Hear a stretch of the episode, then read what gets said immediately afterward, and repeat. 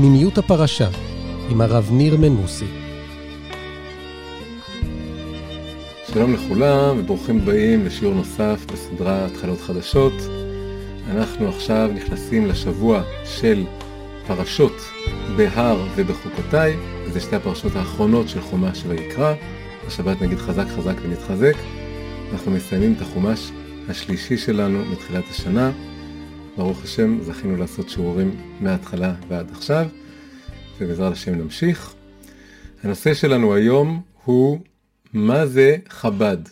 מה זה חב"ד? ואני לא מתכוון לתנועת חב"ד, אם כי ודאי שזה גם, על זה נקבל איזה כמה תשובות, אבל השאלה העיקרית כאן היא מה זה המבנה הקבלי חב"ד, חוכמה, בינה, דעת.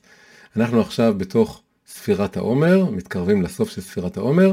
ספירת העומר כולה בנויה כידוע על שבע הספירות התחתונות של מערכת הספירות, ומתעסקים בהם הרבה, כל שבוע זה ספירה, כל יום זה ספירה, ההתקללות שלהם, השילוב שלהם, ואז כתוצאה מזה הספירות העליונות, הראשונות, שלוש הספירות של מה שמכונה המוחין, הרובד השכלי היותר גבוה של הספירות, הן מרגישות קצת יתומות, קצת מוזנחות, לא מדברים עליהן, לא מתעסקים בהן, אבל כמובן שהספירות האלה צריכות להיות נוכחות לאורך כל הספירה, בעצם אה, לשרות מעליהם.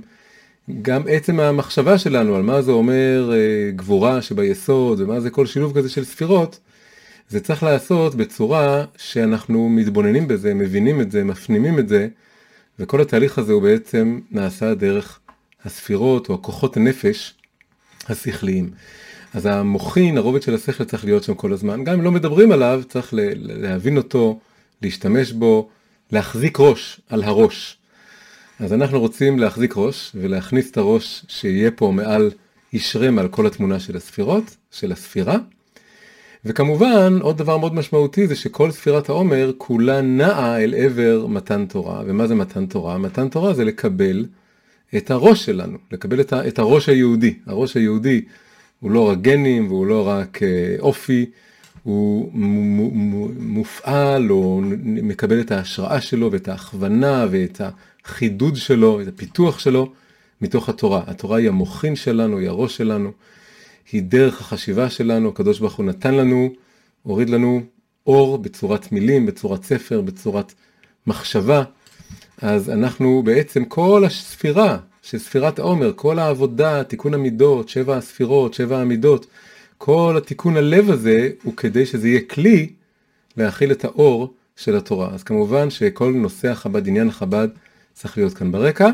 אנחנו רוצים קצת להאיר איזה זווית, כמה זוויות, על הנושא הזה של מה זה חב"ד, חוכמה בינה דת, מה זה שלוש הספירות האלה, איך הן פועלות, מה הדינמיקה ביניהן, ולעשות את זה כמובן דרך הפרשה שלנו. אנחנו השנה החלטנו להתמקד בראשון, בפתיחה של כל פרשה.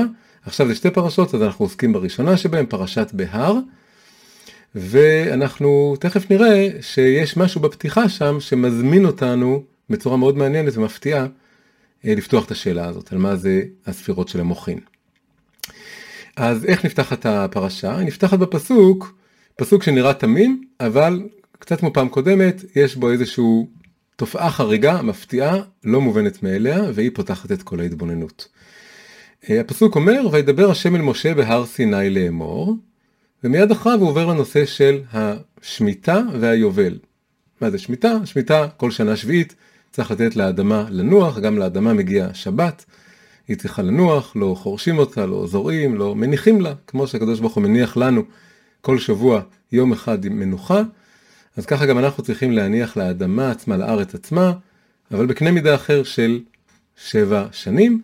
ואחרי זה כל שבע שזה אנחנו כמובן עושים עד היום, שנה הבאה זה שנת שמיטה, אבל אה, אחרי זה מה שלא עושים היום זה יובל, עוד נושא, כל שבע שמיטות, 49 שנים מגיעים לשנת יובל, אבל לכל זה אנחנו לא נכנסים, זה כמובן קשור לכל העניין של גם ספירת העומר, יש ספירת העומר, יש שבוע אה, עם שבעה ימים בשבוע, אחרי זה יש עוד קנה מידה שזה שבעה שבועות של ספירת העומר, קנה מידה הבא זה שבע שנים שמובילות לשמיטה, וקנה מידה נוסף של אותו מבנה זה שבע שמיטות, שבע כפול שבע, 49 שנים, כמו 49 ימים בספירת העומר, שמובילות לשנת יובל, שנה שלמה של יובל, כמו יום החמישים המיוחד, שער הנון של אה, חג שבועות. אבל, כמו שאמרנו, זה אנחנו מדברים הרבה. עכשיו אנחנו רוצים לראות מה בפסוק הראשון מזמין אותנו לפתוח את נושא החב"ד ולהבין את המבנה הזה גם. והתשובה היא שזה מסתתר ב, בשתי המילים בהר סיני. זה, זה האנומליה, זה ההפתעה כאן. מה פתאום הר סיני? מה הר סיני? הר סיני היה, היינו בהר סיני כבר בחומש שמות. חומש שמות, היה לנו מעמד הר סיני, ומשה עלה, וירד, ושבר את הלוחות, ועלה עוד פעם, ואחרי זה עבר עוד המון תקופה לבנות את המשכן. אנחנו עדיין למרגלות הר סיני, אנחנו באוהל מועד, למרגלות הר סיני, אבל מה פתאום להזכיר את הר סיני? כבר היה את כל ההוראות למשכן, ובניית המשכן, והקורבנות, וחנוכת המשכן, כל כך הרבה דברים, ולמה דווקא עכשיו, דווקא פה, דווקא כאן, להזכיר פתאום את העניין הזה בהר סיני? אז התשובה שניתנה על זה, אה, המפורסמת, כי רש"י מביא אותה, היא שכמו שעכשיו, פה, באוהל מועד, אה, ניתנת לנו מצוות השמיטה, השאלה המפורסמת היא, וניתה גם ביטוי, מה עניין שמיטה אצל הר שיני, אצל הר סיני, מה הקשר בין שני הדברים? אז התשובה היא שכמו שעכשיו הנושא של השמיטה עם כל הפרטים וההסברים ניתן לנו כאן, אז תדעו לכם שזה כבר הכל היה בהר סיני. כל הפרטים האלה הגיעו בהר סיני. אל תחשבו שהפרטים האלה מין תוספת מאוחרת, או משהו שמשה פתאום המציא או קיבל. אה, אחרי מעמד הר סיני, אז שהוא עלה להר סיני, הוא קיבל את הכל, הכל היה שם, גם כל הפרטים שהיו כאן. זה עוד לא מסביר למה זה דווקא החליטו ללמד אותנו את הדבר הזה דווקא בעניין מצוות השמיטה, ואולי נגיע לזה קצת בסוף.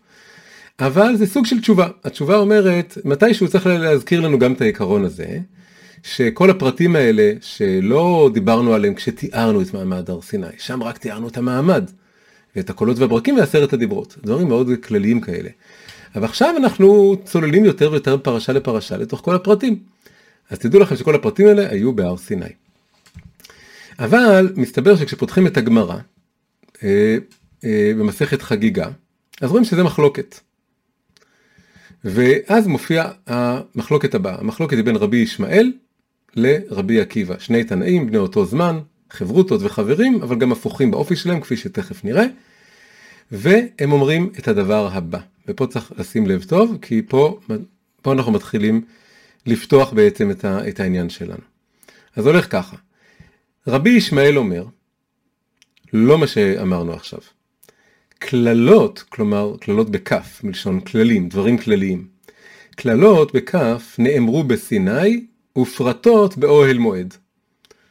הוא אומר ככה, הוא אומר, עוד פעם, הפוך מה שאמרנו, הוא אומר בהר סיני הקדוש ברוך הוא נתן תורה כללית, תורה על דרך הכלל. הוא אמר באופן כללי, הוא אמר עשרת הדיברות, הוא אמר עקרונות, היה איזו התגלות כללית. התורה לא הופיעה בהר סיני עם כל הפרטים שלה. היא הופיעה רק את הדברים הכלליים, כך היה בהר סיני.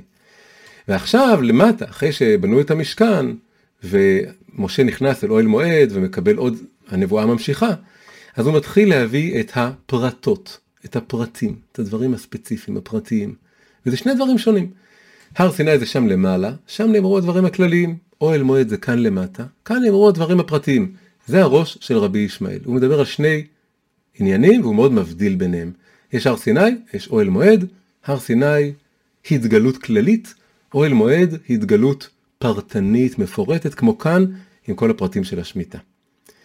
רבי עקיבא חולק עליו, ו... ושני דברים קורים כאן במה שרבי עקיבא אומר. קודם כל הוא אומר, הוא אומר ככה, הוא אומר קללות ופרטות, גם הכלליים וגם הדברים הספציפיים נאמרו בסיני. לא מסכים איתך רבי ישמעאל, לא הגיוני, לא נראה לי, שהפרטים של כל המצוות פתאום רק התחיל, התחלנו לשמוע אותם כאן למטה, הם היו כבר שם למעלה. הם נאמרו בסיני, גם הקללות, עוד פעם, בכף זה נשמע מצחיק, גם הכללים וגם הפרטים. ונשנו באוהל מועד, ואז כאן באוהל מועד הוא פשוט חזר עליהם, על אותו דבר, על, הכללים ועל הפרטים, ואז הוא מוסיף משהו חדש. ונשתלשו, כלומר הוא חזר פעם שלישית עליהם, מתי איפה? בערבות מואב. ערבות מואב זה בכלל עוד לא כאן. ערבות מואב זה כמעט 40 שנה קדימה, זה בספר דברים. ספר דברים זה משה רבנו לפני ארץ ישראל, אה, חוזר, מסכם את כל השנים שהיו, ושם באופן כללי כל חומש דברים זה משה מדבר מעצמו, שכינה מדברת מתוך גרונו, אבל הוא אומר את המילים שלו והשכינה מסכימה, ואז זה היה פעם שלישית שהתורה ניתנה לנו. אז עכשיו קורים פה כמה דברים, אבל נתחיל רגע מהסוף. אצל רבי עקיבא, הוא אומר, נאמרו בסיני, נשנו באוהל מועד, נשתלשו בערבות מואב. הוא בעצם מספר לנו, לפי רבי עקיבא, שהתורה ניתנה או נאמרה שלוש פעמים. דבר שאנחנו לא רגילים לחשוב עליו. מתן תורה, אנחנו, אנחנו בדרך למתן תורה, בדרך לחג שבועות, חג שבועות זה מתן תורה, הר סיני. אצל שניהם, גם אצל רבי ישמעאל וגם אצל רבי עקיבא, יש, זה רק אירוע ראשון, זה רק פעם ראשונה שהתורה ניתנה. אבל היה פעם שנייה. אז אצל רבי ישמעאל זה באמת היה פעם שנייה, זה יותר חידוש, זה היה כל הפרטים. אצל רבי עקיבא הכל, כללים ופרטים היו בשניהם, ורבי עקיבא גם הוסיף שהיה אירוע שלישי. אז, אז, אז יוצא לנו פה משהו מאוד חזק, שלפחות אם נלך עם רבי עקיבא כרגע, וכמובן גם לפי רבי ישמעאל, היו הרבה דברים שנאמרו בערבות מואב, כן, זה לא שהוא מתעלם מהדבר הזה. רק שהוא לא מזכיר את זה כאן. אז יוצא שהתורה ניתנה באיזשהו מקום שלוש פעמים. ואנחנו עכשיו רוצים להבין את השלוש פעמים האלה, ובעצם מה שיש לנו כאן זה רומז לשלוש ספירות החב"ד, חוכמה, בינה, דעת. ודרך ההתבוננות באופי של ההתגלות של הר סיני, האופי של ההתגלות באוהל מועד, והאופי של ההתגלות, אם אפשר לקרוא לזה ככה, בערבות מואב, זה מלמד אותנו מאוד, משהו מאוד גדול על כוחות נפש שכמובן קיימים בכולנו, וגם באים לידי ביטוי בחיים שלנו בהמון צורות, בלימוד תורה, ביצירה אומנותית, אה, בחשיבה, בקבלת החלטות. חוכמה בינה דעת זה דברים מאוד מאוד כלליים, אבל כאן אנחנו לומדים עליהם כי, כי תמיד טוב להסתכל על דברים מזוויות חדשות דרך הנושא הזה. כמובן על הדרך יש לנו כאן גם את הסיפור הזה של הדמויות, רבי ישמעאל ורבי עקיבא, ומה ההבדל ביניהם. אז אה, רק כדי להתחיל לאפיין אותם ומתוך זה להבין את הסיפור שקורה כאן, אחד ההבדלים הכי גדולים שמסבירים בחסידות בין רבי ישמעאל לרבי עקיבא, זה שרבי ישמעאל הוא דמות אה, שמייצגת דמות של צדיק. מה הכוונה צדיק? כולם צדיקים, רבי עקיבא צדיק. אבל הכוונה היא צדיק בניגוד לבעל תשובה. יש כמה צמדים כאלה בחז"ל, שאחד הוא יותר צדיק ואחד הוא יותר בעל תשובה, ויש להם כל מיני מחלוקות ידועות, וזה אחד הצמדים האלה. רבי ישמעאל, מה זה אומר צדיק? זה אומר שהוא מסתכל על הדברים, או הוא ניגש אל הדברים מלמעלה למטה. הוא מתחיל במקום אידיאלי, מקום במישור הרצוי נקרא לזה, שם הוא מחובר, זה הקרקע הטבעית שלו בתור צדיק, ומשם הוא יורד למציאות, יורד לאדמה. בעל תשובה, תנועה הפוכה, היא תנועה שמתחילה למטה ומטפסת למעלה. רבי עקיבא הוא בעל תשובה, גם א' הוא בן גרים, ודבר שני, כידוע, עד גיל 40 הוא לא ידע, לא ידע אפילו לקרוא וכתוב. אז הוא בעל תשובה כפשוטו בכל המובנים האפשריים, הוא בעל תשובה. וזה מכתיב את ההסתכלות שלו. עכשיו נסתכל רגע על מה בעצם הם אמרו, ומתוך זה נתחיל לגשת לאפיון של הספירות. אז אמרנו בעצם שני הבדלים. רבי ישמעאל, אנחנו רואים אצלו, נגדיר את האופי שלו, יש לו חשיבה דיכוטומית. חשיבה של הבחנה והנגדה. ואת הדיכוטומיות שלו רואים בשני עניינים. רואים בזה שהוא מזכיר רק את הר סיני ואוהל מועד, אין אצלו משהו שלישי, עצם זה שהוא מציג שני דברים ולא שלושה, אז זה אומר שיש לו משהו בינארי או דיכוטומי בחשיבה שלו. ודבר שני, הוא מאוד מבדיל אותם. כלומר, אחד זה דברים, התגלות כללית כמו שאמרנו בהר סיני, והשני זה התגלות פרטנית באוהל מועד. אז משני הדברים האלה, עצם זה שהוא מדבר על שניים ולא על שלושה, ועצם זה שהוא אומר זה משהו אחד וזה משהו אחר. יש לו עניין לחלק ולהנגיד ולעשות סדר מאוד מאוד פשוט. יש, יש למעלה ויש למטה, יש כלל ויש פרט, ואל תערבב. רבי עקיבא, אפשר לומר, הולך מעבר לבינאריות, או מעבר לדיכוטומיה, או מעבר, מעבר לחשבה של השניות, וגם את זה רואים בדיוק באותם שני דברים. א', הוא מזכיר את העניין שאירוע שלישי, ערבות מואב, נשתלשו בערבות מואב, כל התורה, שוב אמרו אותה פעם שלישית, אז הנשתלשו על זה, הנשתלשו בערבות מואב זה אומר שהוא מוסיף פה משהו שלישי וזה מעניין אותו. ו, וגם צריך לזכור שערבות מואב זה מאוד, עוד יותר למטה, כן? זה לא רק מתחת להר סיני, זה ממש בסוף, וזה, כל חומש דברים, אמרנו זה משה רבינו אומר בצורה יותר אנושית, זה יותר הצד האנושי של משה רבנו. משה רבנו יש בו צד מאוד אלוקי, הוא זה ש... הוא, הוא, הוא אומר את כל התורות כאן, אבל השלישי זה הכי כזה מלמטה, ורבי עקיבא סופר את זה, מחשיב את זה. והדבר השני אצל רבי עקיבא, זה שהוא, אה, הוא, גם כשהוא מדבר על, ה, על האירוע הראשון והאירוע השני, הר סיני ואוהל מועד, הוא עושה מה שנקרא התקללות. הוא אומר, היו פרטים גם בהר סיני, שם למעלה, שם למעלה גם היה פרטים, ויש את הכלל, את ההסתכלות של הכלל, גם כאן למטה, באוהל מועד. ברור שהוא מבין שזה שני דברים שונים, זה מלמעלה וזה מלמטה, וזה שם כשהוא צם, ו-40 יום ו-40 לילה, וכאן זה, זה כבר פה בינינו, בתוך המשכן שבנינו, אנחנו. ברור שיש הבדל, אבל הוא בעצם אומר, יש התקללות, שילוב בין שני הדברים האלה. אז, אה, אז עכשיו בואו נראה מה זה מלמד אותנו על הספירות. אז שיעור ראשון שאנחנו מקבלים כאן, זה שלמרות שאנחנו אומרים את הראשי תיבות חב"ד, חוכמה בינה דעת, וזה מין משולש כזה, אנחנו רואים שזה לא כזה פשוט. לפי אחת הדעות כאן, שתי ההופעות הראשונות של התורה הם צמד, והשלישי לא. כלומר, יש פה לא רק חב"ד, אלא יש פה חב, יש פה חוכמה בינה, יש פה זוג, ודעת זה עוד משהו. רבי עקיבא אומר חב"ד, רבי ישמעאל אומר רק חוכמה ובינה, רק הר סיני ואוהל מועד. אז זה כבר שיעור ראשון, עוד לפני שאנחנו מבינים מה זה חוכמה ומה זה בינה ומה זה דעת, אנחנו כבר מקבלים פה איזה שיעור גדול חשוב. יש משהו ברובד של המוחין, של השכל, של החב"ד, שהדעת הוא קצת אאוטסיידר. כן, פה זה רבי עקיבא, הבעל תשובה מכניס אותו. אבל אצל רבי ישמעאל, שהוא מסתכל על דברים מלמעלה, הוא בכלל לא מדבר על הדעת, הוא מדבר רק על חוכמה ובינה. יש משהו בחשיבה השכלית נטו, שבנוי על דואליות. יש כלל ויש פרט, יש להסתכל על דברים מלמעלה ולהסתכל על דברים מלמטה, וזה החוכמה והבינה. והמרכיב השלישי הוא באמת משהו שלישי, הוא משהו אחר. עוד פעם, תכף נבין את זה, אבל רק ככה נקודה ראשונה. הנקודה השנייה עכשיו היא באמת מה, אז מה, מה ההבדל בין חוכמה לבינה?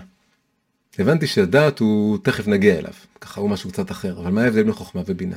אז עכשיו יש לנו אפיון נורא יפה.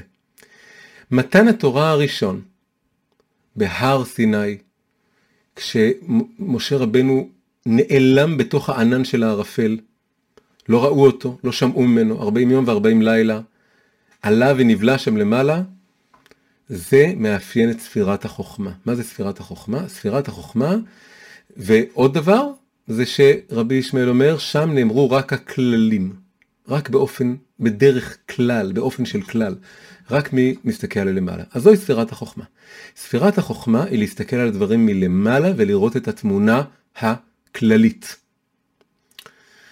ואפשר להוסיף כאן עוד דבר, שיש פה משהו שהוא קצת יוצא מציר, מה, מה, מה, מה, מהמרחב והזמן. הר סיני שם בפסגה, מעל הערפל, כתוב שמשה עלה, עלה למעלה והקדוש ברוך הוא ירד למטה, קורה שמשהו מחוץ לזמן. מחוץ לזמן ומחוץ למקום. חוכמה זה כמו איזו הברקה או השראה או השגה כללית מאוד שהיא באה מלמעלה למטה.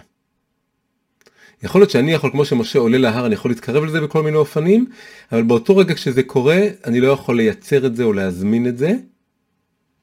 ההגדרה בחסידות זה שה...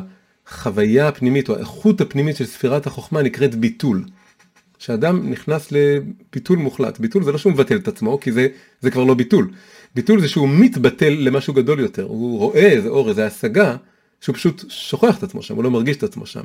הוא מתבטל במשהו גדול יותר. וזה להסתכל על דברים מלמעלה. הרבה פעמים מקבילים את זה, משווים את החוכמה לחוש הראייה. למה חוש הראייה דווקא? יש משהו בראייה שכשאני רואה משהו, מחזה גדול, תמונה גדולה, מחזה מרהיב, אני באיזשהו מקום מתבטל לזה. אני נשאב החוצה, נשפך החוצה אל התמונה. תכף תראו שזה בניגוד לשמיעה. בראייה אני נשאב, כמו בסרט, כמו בתמונה חזקה, אני נשאב אל תוך הדבר, ואני רואה בו זמנית משהו גדול מאוד. אם אני אחרי זה מתחיל להסתכל בפרטים ולחשוב עליהם ולהתבונן בהם, תכף תראו זה כבר, זה כבר לא בדיוק ראייה, זה סוג של הקשבה בעיניים אל התמונה.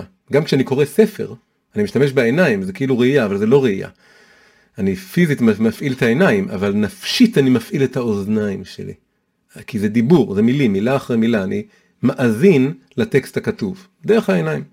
אבל זה האזנה. הסתכלות זה משהו אחר, הסתכלות זה שאני רואה תמונה גדולה כללית, ובאיזשהו מקום זה מחוץ לזמן. הדוגמה הכי יפה לזה, אמרנו שזה לפעמים מתואר כברק. אם אני נמצא במקום חשוך ופתאום מאיר ברק, הוא מאיר לרגע אחד, והוא יכול להאיר לי את כל הנוף. ואז אני רואה נוף שלם, עם כל הפרטים שלו, עם הכל בבת אחת, אבל אז זה נעלם. ואז אם שואלים אותי, אתה זוכר את הפרטים, אתה יכול לשחזר את זה, אתה יכול לתאר, אני לא בדיוק יכול. אותו דבר גם באיזה רגעים של השראה והשגה, אני משיג משהו מאוד מאוד גדול, זה רגע, רגעים של חוכמה. אבל כשש... אם אני שואלים אותי להסביר את זה, אני לא מסוגל להסביר את זה, כי למה? כי עוד לא הבנתי, כי בינה זה עוד דבר. אבל השגתי, אבל לא הבנתי. זה יכול לקרות. אז זה הרעיון של רבי ישמעאל שהתורה ניתנה באופן כללי בהר סיני. זה מקום גבוה, זה מסתכל על הדברים מלמעלה, וזה כמו רואה איזה נוף גדול, איזה תמונה גדולה, ואני עוד לא, זה עוד לא יורד לפרטים. אחרי זה עוברים לאוהל מועד. אוהל מועד זה ההתגלות השנייה, שאצל רבי ישמעאל זה הפרטים. וזה בדיוק הפוך. מה זה בינה? אז קודם כל אוהל מועד זה למטה. דבר שני, אוהל מועד זה בתוך כלים שאנחנו בנינו. עבדנו הרבה חודשים לבנות את כל המשכן. המון עבודה, כל עם ישראל השתתף. תהליך ארוך. תהליך ארוך של לבנות כלים. דבר שני, זה כבר הולך יחד עם עבודה שלנו, יש פה איזה מין אה, שיתוף פעולה, איזה עבודה משותפת. אנחנו בונים, ואז אנחנו מביאים קורבנות, והקדוש ברוך הוא מתגלה. כל הביטוי אוהל מועד, מועד זה מלשון בית ועד, התוועדות, מפגש. יש שם שני כרובים, יש שם איזה משהו יותר שקשור ב... אה, גם אני פה בתמונה, אני לא בביטול. וככה זה גם בינה. בינה זה מסתכל על הדברים מלמטה, מתוך אינטראקציה בין ה... האני החושב שלי, האני המתבונן שלי, לבין הדבר שאני חושב עליו, מה שאין כן בחוכמה, אני פשוט מתבטא לתוך איזו השגה גדולה ששוטפת אותי. וזה משול לשמיעה. למה זה משול לשמיעה? בגלל שבשמיעה, בניגוד לראייה, אני לא נשפך החוצה אל החיזיון, אל המחזה, אל התמונה, אני עומד פה והצליל נכנס אליי, זה החוויה. והוא נכנס אליי דווקא כמשהו סדרתי בציר הזמן. אני לא יכול לשמוע סימפוניה, גם אם אני מאיץ מאוד מאוד ביוטיוב את המהירות, אני לא יכול לשמוע את זה ברגע אחד. תמונה אני יכול לראות ברגע אחד. אבל לשמוע משהו אני חייב את ציר הזמן, ואני חייב שהוא ייכנס תו אחרי תו, מילה אחרי מילה, וזה לוקח זמן, וזה פרט אחרי פרט. לכן רבי ישמעאל אומר שהפרטים ניתנו באוהל מועד, כי זה בינה. זה להתבונן. הבינה, כתוב שהשכבי, התרנגול, קיבל בינה להבחין בין יום ובין לילה. אז הבינה זה להבחין בין דברים, בין הפרט הזה לפרט הזה, ככה לאט לאט, וגם עצם המילה בין, להבחין בין יום ובין לילה, זה גם השורש של המילה בינה. ההתבוננות היא לאורך זמן, והיא יותר שמיעתית, והיא עסוקה בפרטים, ומכיוון שאני לא מתבטל לתוך השמיעה, אלא אני עומד כאן, יש לי את האוטונומיה שלי בתור המתבונן, החושב, המקשיב, אז אני גם, יש לי יותר מקום ככה לשקול ולחשוב על המשמעות, שמיעה זה גם קשור למשמעות, מה המשמעות, ולעמוד באיזה מפגש, לשאול שאלות, קבל תשובות. אחד המשלים הכי יפים לדבר הזה, זה שחוכמה זה, חוכמה באופן כללי זה משול לדמות של אבא. חוכמה נקראת גם אבא, או כנגד פרצוף בקבלה שנקרא אבא, ובינה זה אימא. למה זה אבא ואימא? כמו ב... ביצירת הוולד, שהאבא נותן זרע, הוא נותן אותו ברגע אחד, הזרע כולל הרבה, הרבה אינפורמציה, אבל הוא ניתן ברגע אחד, אבל אצל האימא מתחיל תהליך ארוך של חודשים רבים של פיתוח הביצית המופרית, פיתוח הזרעים, לוולד שלם, לאורגניזם שלם, וזה באמת קשור בדיפרנציאציה ואינטגרציה של כל התאים האלה, זה הבחנה בין דבר לדבר, וזה להפוך את זה למבנה ולאט לאט להפוך את זה, וזה קורה בתוך הגוף שלה, אצל הזכר זה קורה מחוץ לגוף שלו. כשהוא הרגע ההזרעה. אבל אצל הנקבה זה קורה בפנים, אז זה בדיוק חוכמה ובינה. בחוכמה זה מה שמחוצה לי, שאני מתבטל וכאילו נעלם אליו, ובינה זה קורה בתוכי, אני, אני כאן הרחם שמתבונן ומפרק ולאט לאט בונה עד, שזה, עד שמסתדר לתוך מבנה. כללות, פרטות. חוכמה, בינה. אוהל מועד, סליחה, הר סיני מלמעלה, אוהל מועד מלמטה. וזה צמד, אצל רבי ישמעאל אין דעת, אין ערבות מואב, לא מעניין אותו ערבות מואב כרגע. זה צמד, זה המוחין. אמנם אנחנו רגילים לדבר על הספירות שיש חב"ד, חגת ונהי, כאילו שלושה משולשים, אבל זה חלוקה אחת, יש חלוקה אחרת שאומרת ש, שזה הולך, אה, יש, הכתר הוא לבד, השכל הוא שניים, זה נקרא שהכתר הוא שיר פשוט, הוא משהו אחד, הוא אחדותי, המוחין, השכל, הוא שיר כפול, הוא דואלי, כמו רבי ישמעאל כאן. שניים. הרגש הוא שיר משולש, הוא כבר באמת חסד גבורה תפארת, והמעשה הוא נקרא שיר מרובע, שזה נצח, הוד, יסוד ומלכות, שזה הכל יורד למטה. אז, אז לפי זה, שכל זה שיר כפול. זה הכל השכל. חוכמה, בינה, כלל פרט, ככה זה אצל רבי ישמעאל. עכשיו, מה עושה רבי עקיבא? רבי עקיבא עושה, אמרנו, שני דברים. גם הוא מוסיף את האלמנט השלישי, תכף נסביר את זה, אבל גם הוא עושה, הוא אומר, קללות ופרטות, כללים ופרטים, ניתנו גם בהר סיני וגם באוהל מועד. מה, הוא לא יודע שהר סיני זה למעלה וזה כללי יותר? ובפשט של התורה כתוב רק עשרת הדיברות שם, ובאוהל מועד זה למטה וזה מפורט יותר, ובפשט של התורה אנחנו רואים ששם אנחנו מופיעים לנו כל הפרטים. הוא יודע כל מה שרבי ישמעאל יודע, הוא גם יכול להבין את רבי ישמעאל, אבל הוא עומד על זה שיש מה שנקרא התקללות. הוא אומר בעצם כזה דבר, הוא אומר, באותו רגע של השראה, השגה, הברקה מלמעלה, הפרטים שם, הם רק גנוזים. כשאתה משיג איזו הברקה, איזו השראה כללית, תדע לך שכבר יש שם גם את הפרטים, אתה עוד לא רואה אותם. אתה צריך מה שנקרא באנגלית to unfold, אתה צריך לפתוח את זה, להוציא מה... בזרע יש את כל ה-DNA, אתה צריך רק לאט לאט. לפתח את זה, לפתוח את זה. יש פה הבדל בין זרע בעולם הצומח, שזה גרעין שבאמת יש בתוכו את כל ה-DNA, לבין זרע אצל, בני, אצל חיות, אצל בני אדם, שבעצם זה גם בהיריון, גם, אצל, גם ברחם נוסף חצי מה-DNA. כלומר יש פה. זה בעצם מין שילוב כזה. אבל לצורך העניין נלך על, על התמונה שיש פה, אה, הפרטים שם, ואתה צריך לאט לאט לפתוח אותם, אבל הם כבר שם. לפרטים יש שורש באותה חוויית ביטול והברקה והשראה. כי יש נטייה, הוא פוחד אולי, שמי שיקבל את דעת רבי ישמעאל, הוא ירגיש שאין בעולם הפרטים של התורה, באותיות, במילים, במצוות, בהלכות, את האלוקיות הזאת של הברקים ורעמים, והערפל, והעוצמה ההתגלותית הזאת, כי אה, נו, זה, אני אוהב את הדברים הגדולים ביהדות, אני אוהב את, ה, את הרעיונות העמוקים, הכלליים, עזוב אותי עם כל הפרטים האלה, ורבי עקיבא אומר לא, הפרטים האלה היו שם למעלה.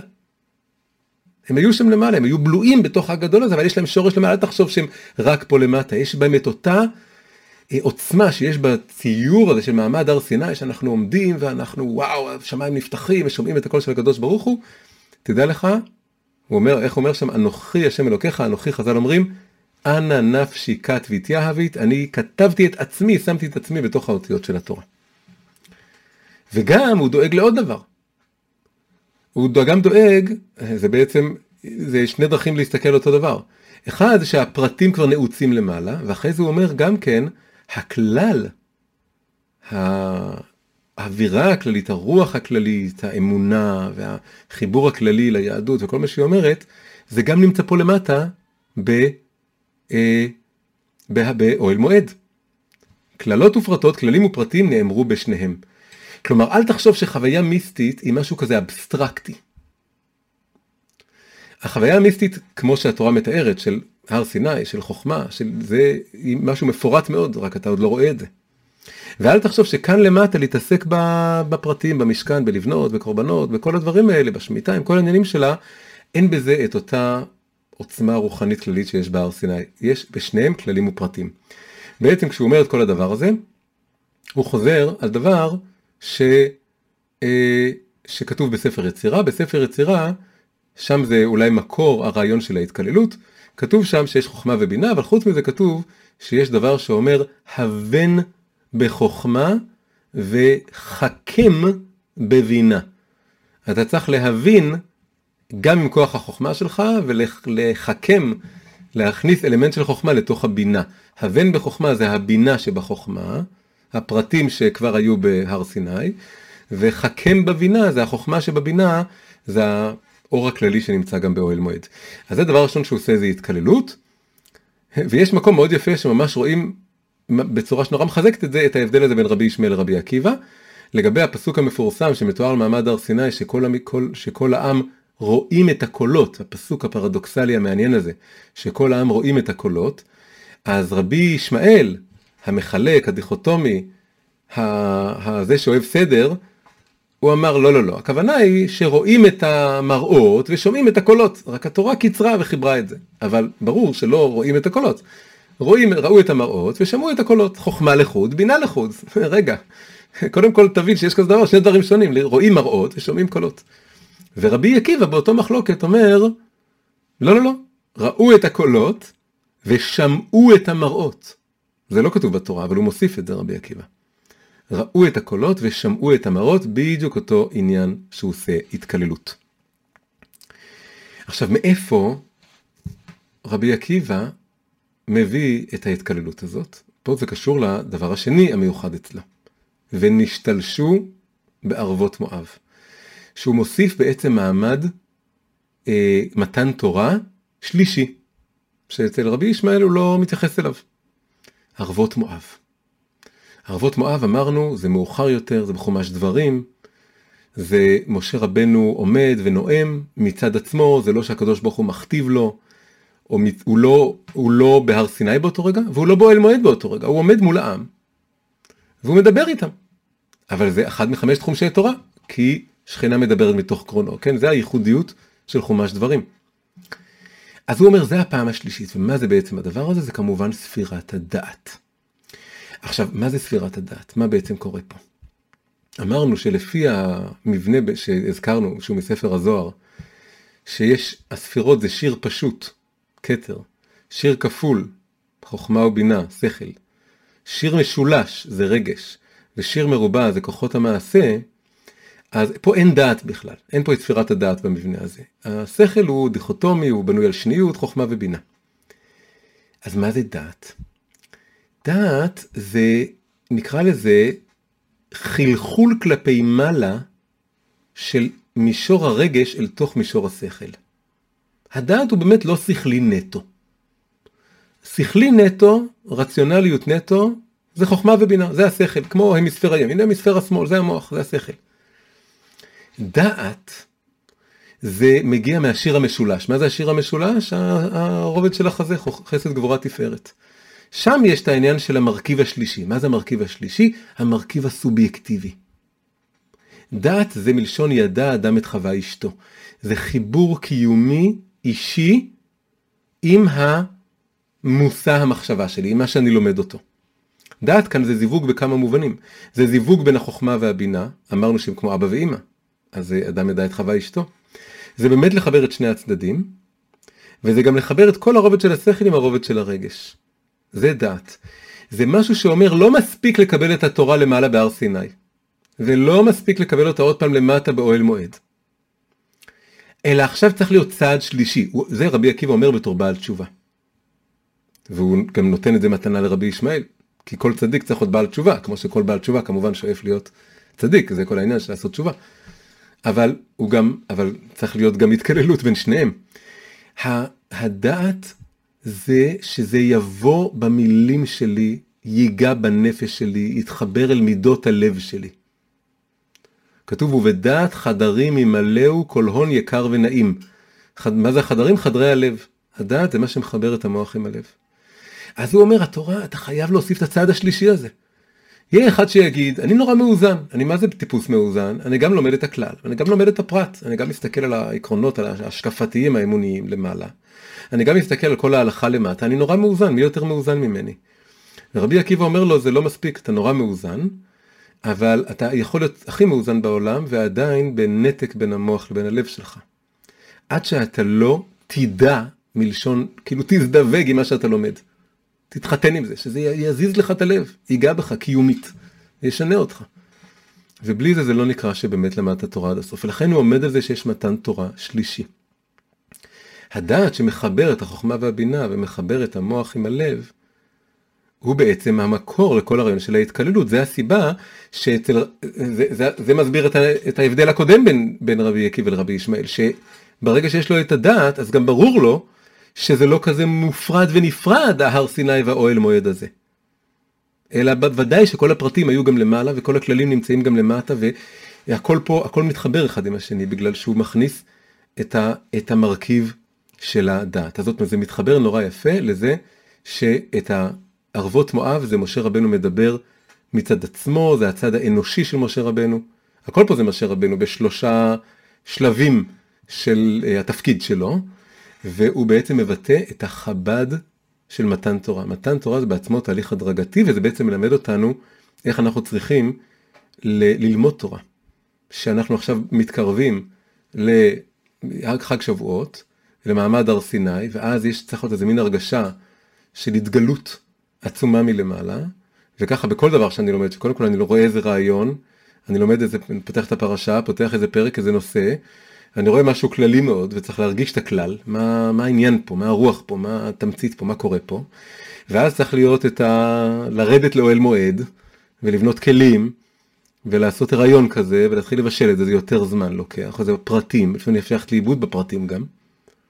ואז צריך עוד פעם לעשות איזה מין משהו שהוא משהו באמצע כזה, משהו שמשלב. אגב בסוף משה רבנו כתוב שהוא אמנם בהר אחר, כתוב שהוא נקבר באיזה מין מקום שלא הצליחו לדעת אם זה, שמי שעלה למעלה זה נראה לו למטה, ומי שהיה למטה זה נראה לו למעלה, לא ידעו איזה מקום קבורתו. זה בסוף, זה אחרי כמובן הנאום הגדול שלו שם בחומש אה, דברים. אז הדעת, יש עוד מילה חשובה לדעת, זה נקרא הרגש. הרגש זה עוד לא רגש, אבל זה גם, זה קצת רגש, זה מכניס מקום שמרגיש את השכל, זה הרגש שבשכל. אמ,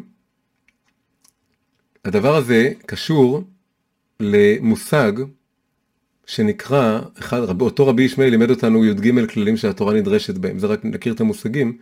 אחד הכללים שהתורה נדרשת בהם, מידות, שהתורה נדרשת בהם נקרא כלל ופרט וכלל. יש מצבים שהתורה אומרת משהו כללי, ואז נורא ספציפי, ואז משהו כללי, לפעמים באותו פסוק גם. אז הוא אומר במקרים האלה תדון כעין הפרט, כאילו הוא אומר הפרט אתה אתה צריך להתייחס אליו וזה מה שקובע לך. אבל בקבלה וחסידות מסבירים שזה בדיוק חוכמה, בינה, דעת. חוכמה זה כלל, שעוד אין בו פרטים, או שהפרטים גנוזים בו, ואז יש פרט שהפרטים מופיעים, ואז יש עוד פעם כלל, שזה דעת, אבל זה כלל שונה, זה כלל משוכלל. זה כלל שהוא כבר עם כל הפרטים, כן? זה כמו הילד שנולד מהזיווג של האבא והאימא. אגב, אפשר גם להגיד שכל מה שרבי ישמעאל אומר, שהוא מדבר רק על חוכמה בינה בלי דעת, זה כמו להגיד שיש ערך לזוגיות גם בלי ילדים, כן? שאלה גדולה כזאת, האם מתחתנים רק בשביל להקים משפחה או יש מקום לזוגיות? יש מקום לזוגיות, חוכמה בינה, אבא אימא, אבל אחרי זה עוד יותר שלם מזה, זה שלם, זה יפה, כן? יש שני פירושים לבשר אחד, שבשר אחד זה הזיווג, שבשר אחד זה הילד. אז שיש מקום לשניהם, רבי ישמעאל נותן מקום רק ל... לה... הרובד האינטלקטואלי ורבי עקיבא רוצה אוקיי זה מצוין אבל עכשיו גם צריך משפחה צריך ילדים צריך שזה יוליד ילדים בנפש כל הזיווג הזה. עכשיו רק כדי להוסיף עוד לשכלל את כל, ה, את כל הדבר הזה אה, אה, להוסיף ככה עוד בעצם זוויות ל, ל, ל, ל, להעשיר את זה אז נגיד אה, שבעצם מה שיש לנו כאן זה אחד הכינויים של התורה זה נקרא אוריינטליטאי, או תורה משולשת. מה הכוונה? הפירוש המקובל לביטוי הזה, שהכוונה היא לכללות התורה שבכתב. תורה, נביאים כתובים. מה זה תורה, נביאים כתובים? תורה זה תורה, זה התגלות אלוקית מוחלטת מלמעלה. נביאים זה נבואה, זה כבר בתוך הכלים של הנביא ובשפה של הנביא, בתבניות החשיבה של הנביא, בעולם הדימויים של הנביא, שלכן כל נביא יש לו אופי אחר. ובסוף, מה זה כתובים? מה מאפיין את החלק הכתובים של התנ"ך? למה זה בכלל, חלק מהכתובים שם היו ויכוחים גם. כתוב שזה רוח הקודש. רוח הקודש זה לא נבואה. זה אנשים כתבו, כן, שיר השירים, שישב שלמה המלך כתב, לא היה לו נבואה, הוא לא היה נביא שלמה המלך. הוא כתב את שיר השירים, והוא כתב, כתבו את מגילת אסתר, כתבו כל מיני דברים, אבל זה נכתב ברוח הקודש, אנשים כתבו, אבל זה היה מכוון מלמעלה.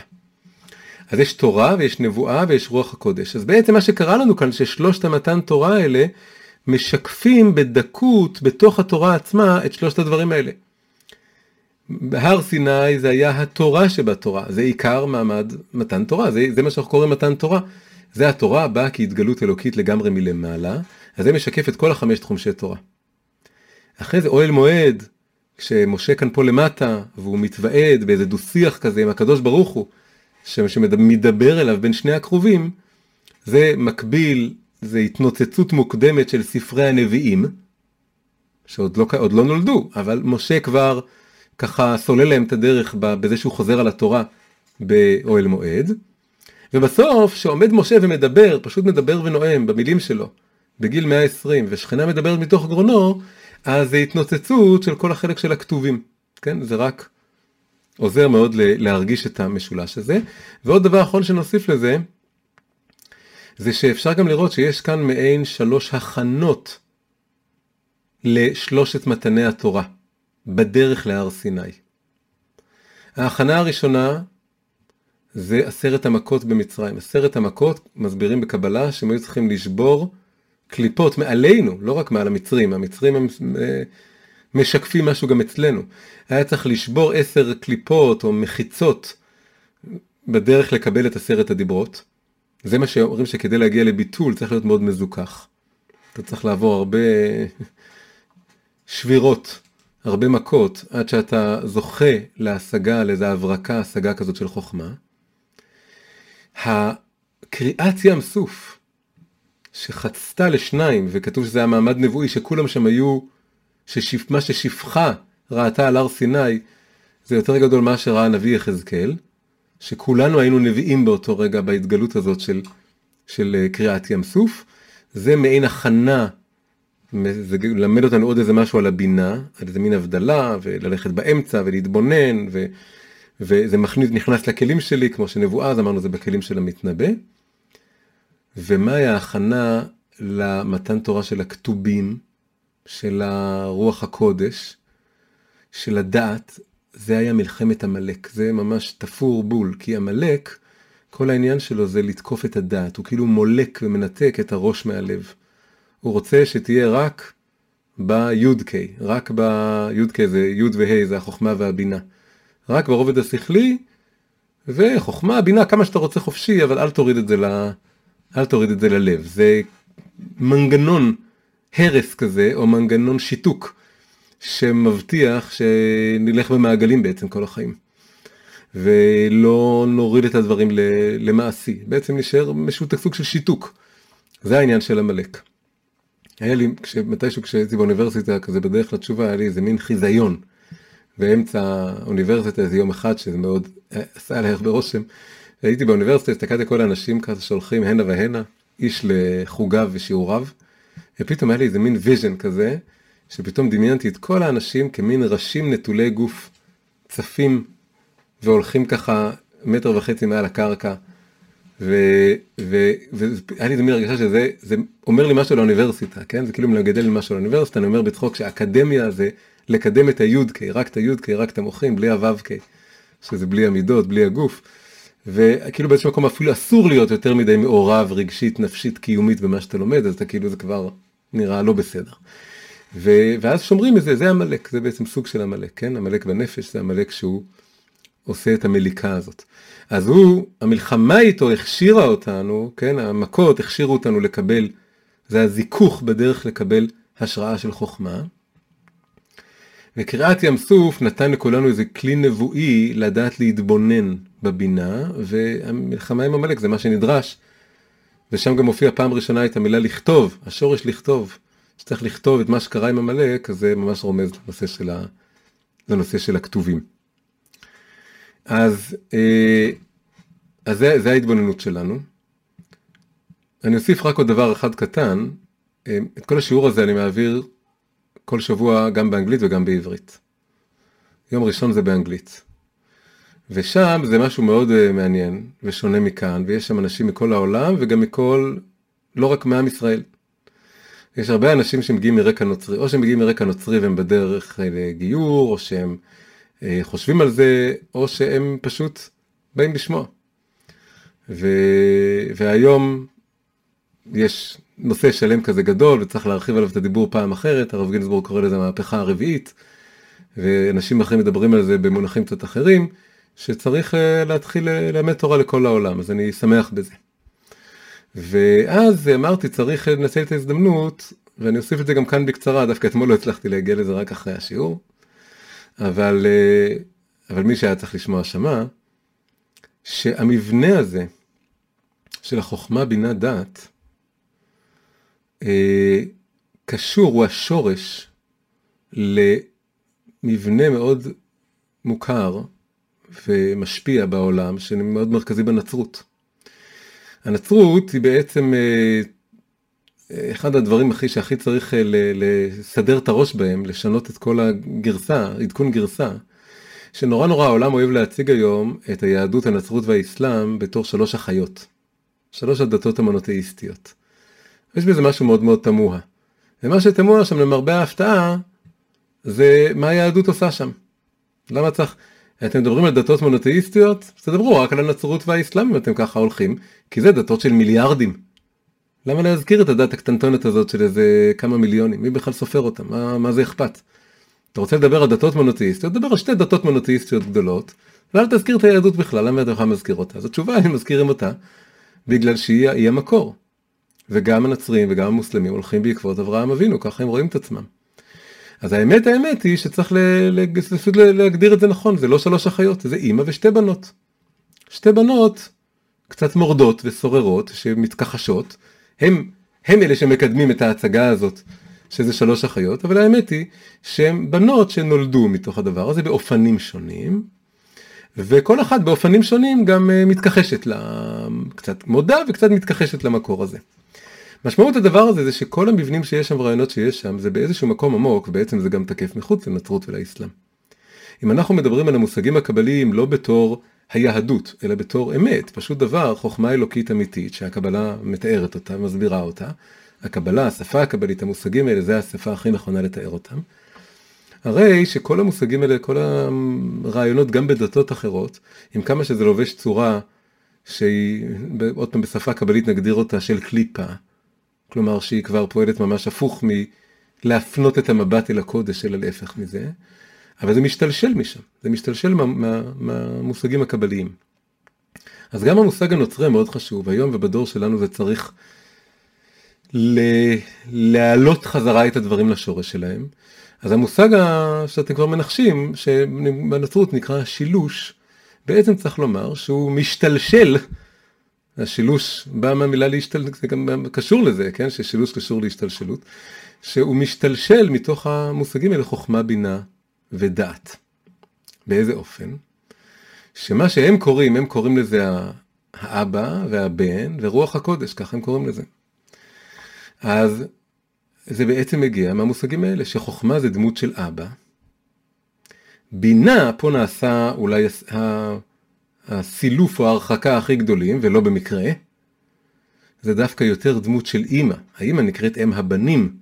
הבנים אה, נמצאים בתוך הבטן של האימא, בתוך ההריון של האימא, היא מולידה אותם, אבל זה דמות של אימא, דמות נקבית.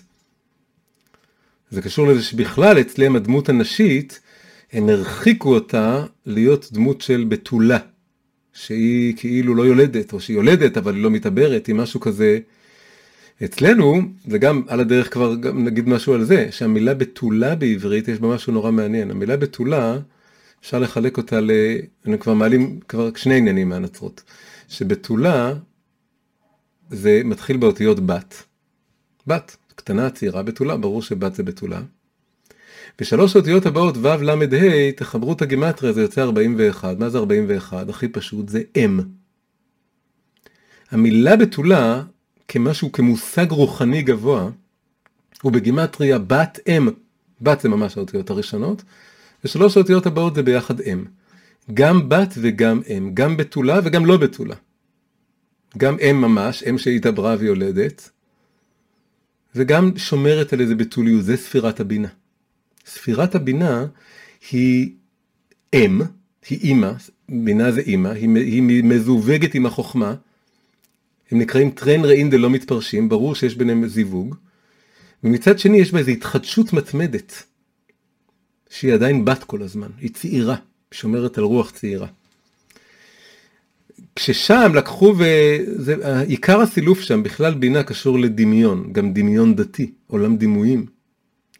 ושם יש מידע מבורר ומידע מלא מבורר, כלומר שהמידע יכול להתקלקל. במידע מהלא מבורר הנוצרי, את כל הדמות הזאת של בינה, של אימא, הם הפכו להיות משהו שהוא כאילו מנותק מזיווג, גם מנותק מגשמיות, גם מנותק מהאלוקות, שהאלוקות אין שם דמות נקבית באמת. מה יש במקום זה? יש את הבן. אז הם לוקחים את, הבא, את האם והופכים אותה לאיזה בן, וזה כמובן עיקר מה שאנחנו רוצים להוציא אותה מזה, מהערצה אל הבן. ואז, זה מאוד קרוב, איך הם קוראים ל... למה שאנחנו, שהשורש של זה כאן זה דעת, זה רוח הקודש, זה באמת מה שתיארנו כאן, שדעת זה רוח הקודש. אז הם מציירים את זה בכל מיני ציור, כל הדבר הזה אצלם זה נורא מצויר ומונחח בכנסיות, הם מציירים את זה בלי סוף. הם גם מציירים את האבא, מציירים את הקדוש ברוך הוא, זה הכל עולם דימויי מאוד מאוד אלילי מגושם, זה, זה לובש צורה מגושמת, אבל השורש של זה הוא, הוא נמצא פה. רק שהחשיבה הקבלית היא הרבה יותר עדינה ומשוכללת ממה שרווח שם, כן? לא שאין שם גבוה ונמוך, יש מאמינים פשוטים ויש תיאולוגים ויש הבדל ביניהם. אבל הדקות והמורכבות והשכלול שיש בקבלה, אני חושב שאין מה להשוות. בכל אופן, זו דוגמה מאוד מעניינת לזה שהמושג הזה קיים בקדושה בתוך התורה, וכמובן שרק נגענו בו בקצה המזלג. גם לא נכנסנו לנקודה מאוד חשובה, שהדעת, הרוח הקודש, הכתובים, הדיבור דווקא, החיבור האישי, האנושי, השורש שלו הוא יותר גבוה מהחוכמה והבינה גם יחד, השורש שלו זה בכתר. הכתר לא דיברנו, זה הספירה זה השיר הפשוט שמעל החוכמה והבינה והדעת, ודווקא הזיווג של התורה איתי, עם המצב שלי, עם המציאות שלי, כמו משה רבנו שחוזר על התורה במילים שלו, וכמו כל אחד מאיתנו שצריך ללמוד תורה ואז ללמד אותה וללמד אותה דווקא במילים שלו, שזה העיבוד וההפנמה הכי משמעותיים, שהוא באמת יודע אותה וזה נכנס לחדרי הלב שלו, אז זה, השורש של זה הוא הכי גבוה, שם הנשמה מאירה ומתגלה, שם הכתר מתגלה.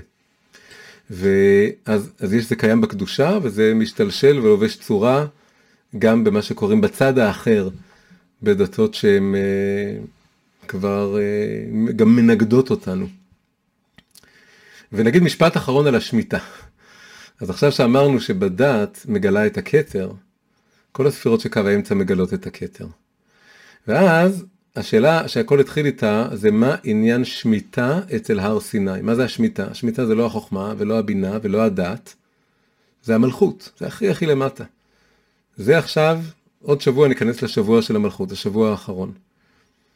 ואחרי שיש את כל האור הזה של המוחין, והוא יורד ויורד ומגיע עד למטה, אז יש משהו שההר, מה זה ההר? החוכמה. ההתגלות הכללית הראשונה. שההר הכי מתיישב בכלים שלי כשהדברים יורדים אצלי הכי הכי למטה ואני יודע להניח להם ולהרפות אותם.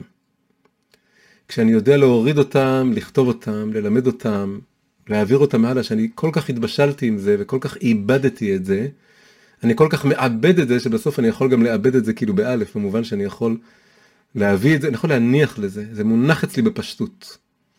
וכשזה מונח אצלי בפשטות, אז יש משהו שדווקא השמיטות, דווקא המצווה הזאת של שמיטה, מגלה, מאירה, מביאה למימוש השלם שלו את האור שהיה הכי בהתחלה, אותו אור כללי או כללי עם פרטים שהיה בהר סיני. זה ככה גם על קצה המזלג איזה נגיעה של למה דווקא השמיטה קשורה להר סיני.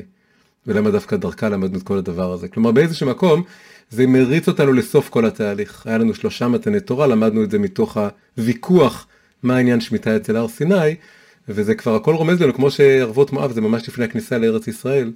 ארץ ישראל, שם מתחילים לשמור את השמיטות, כי זה שבת הארץ.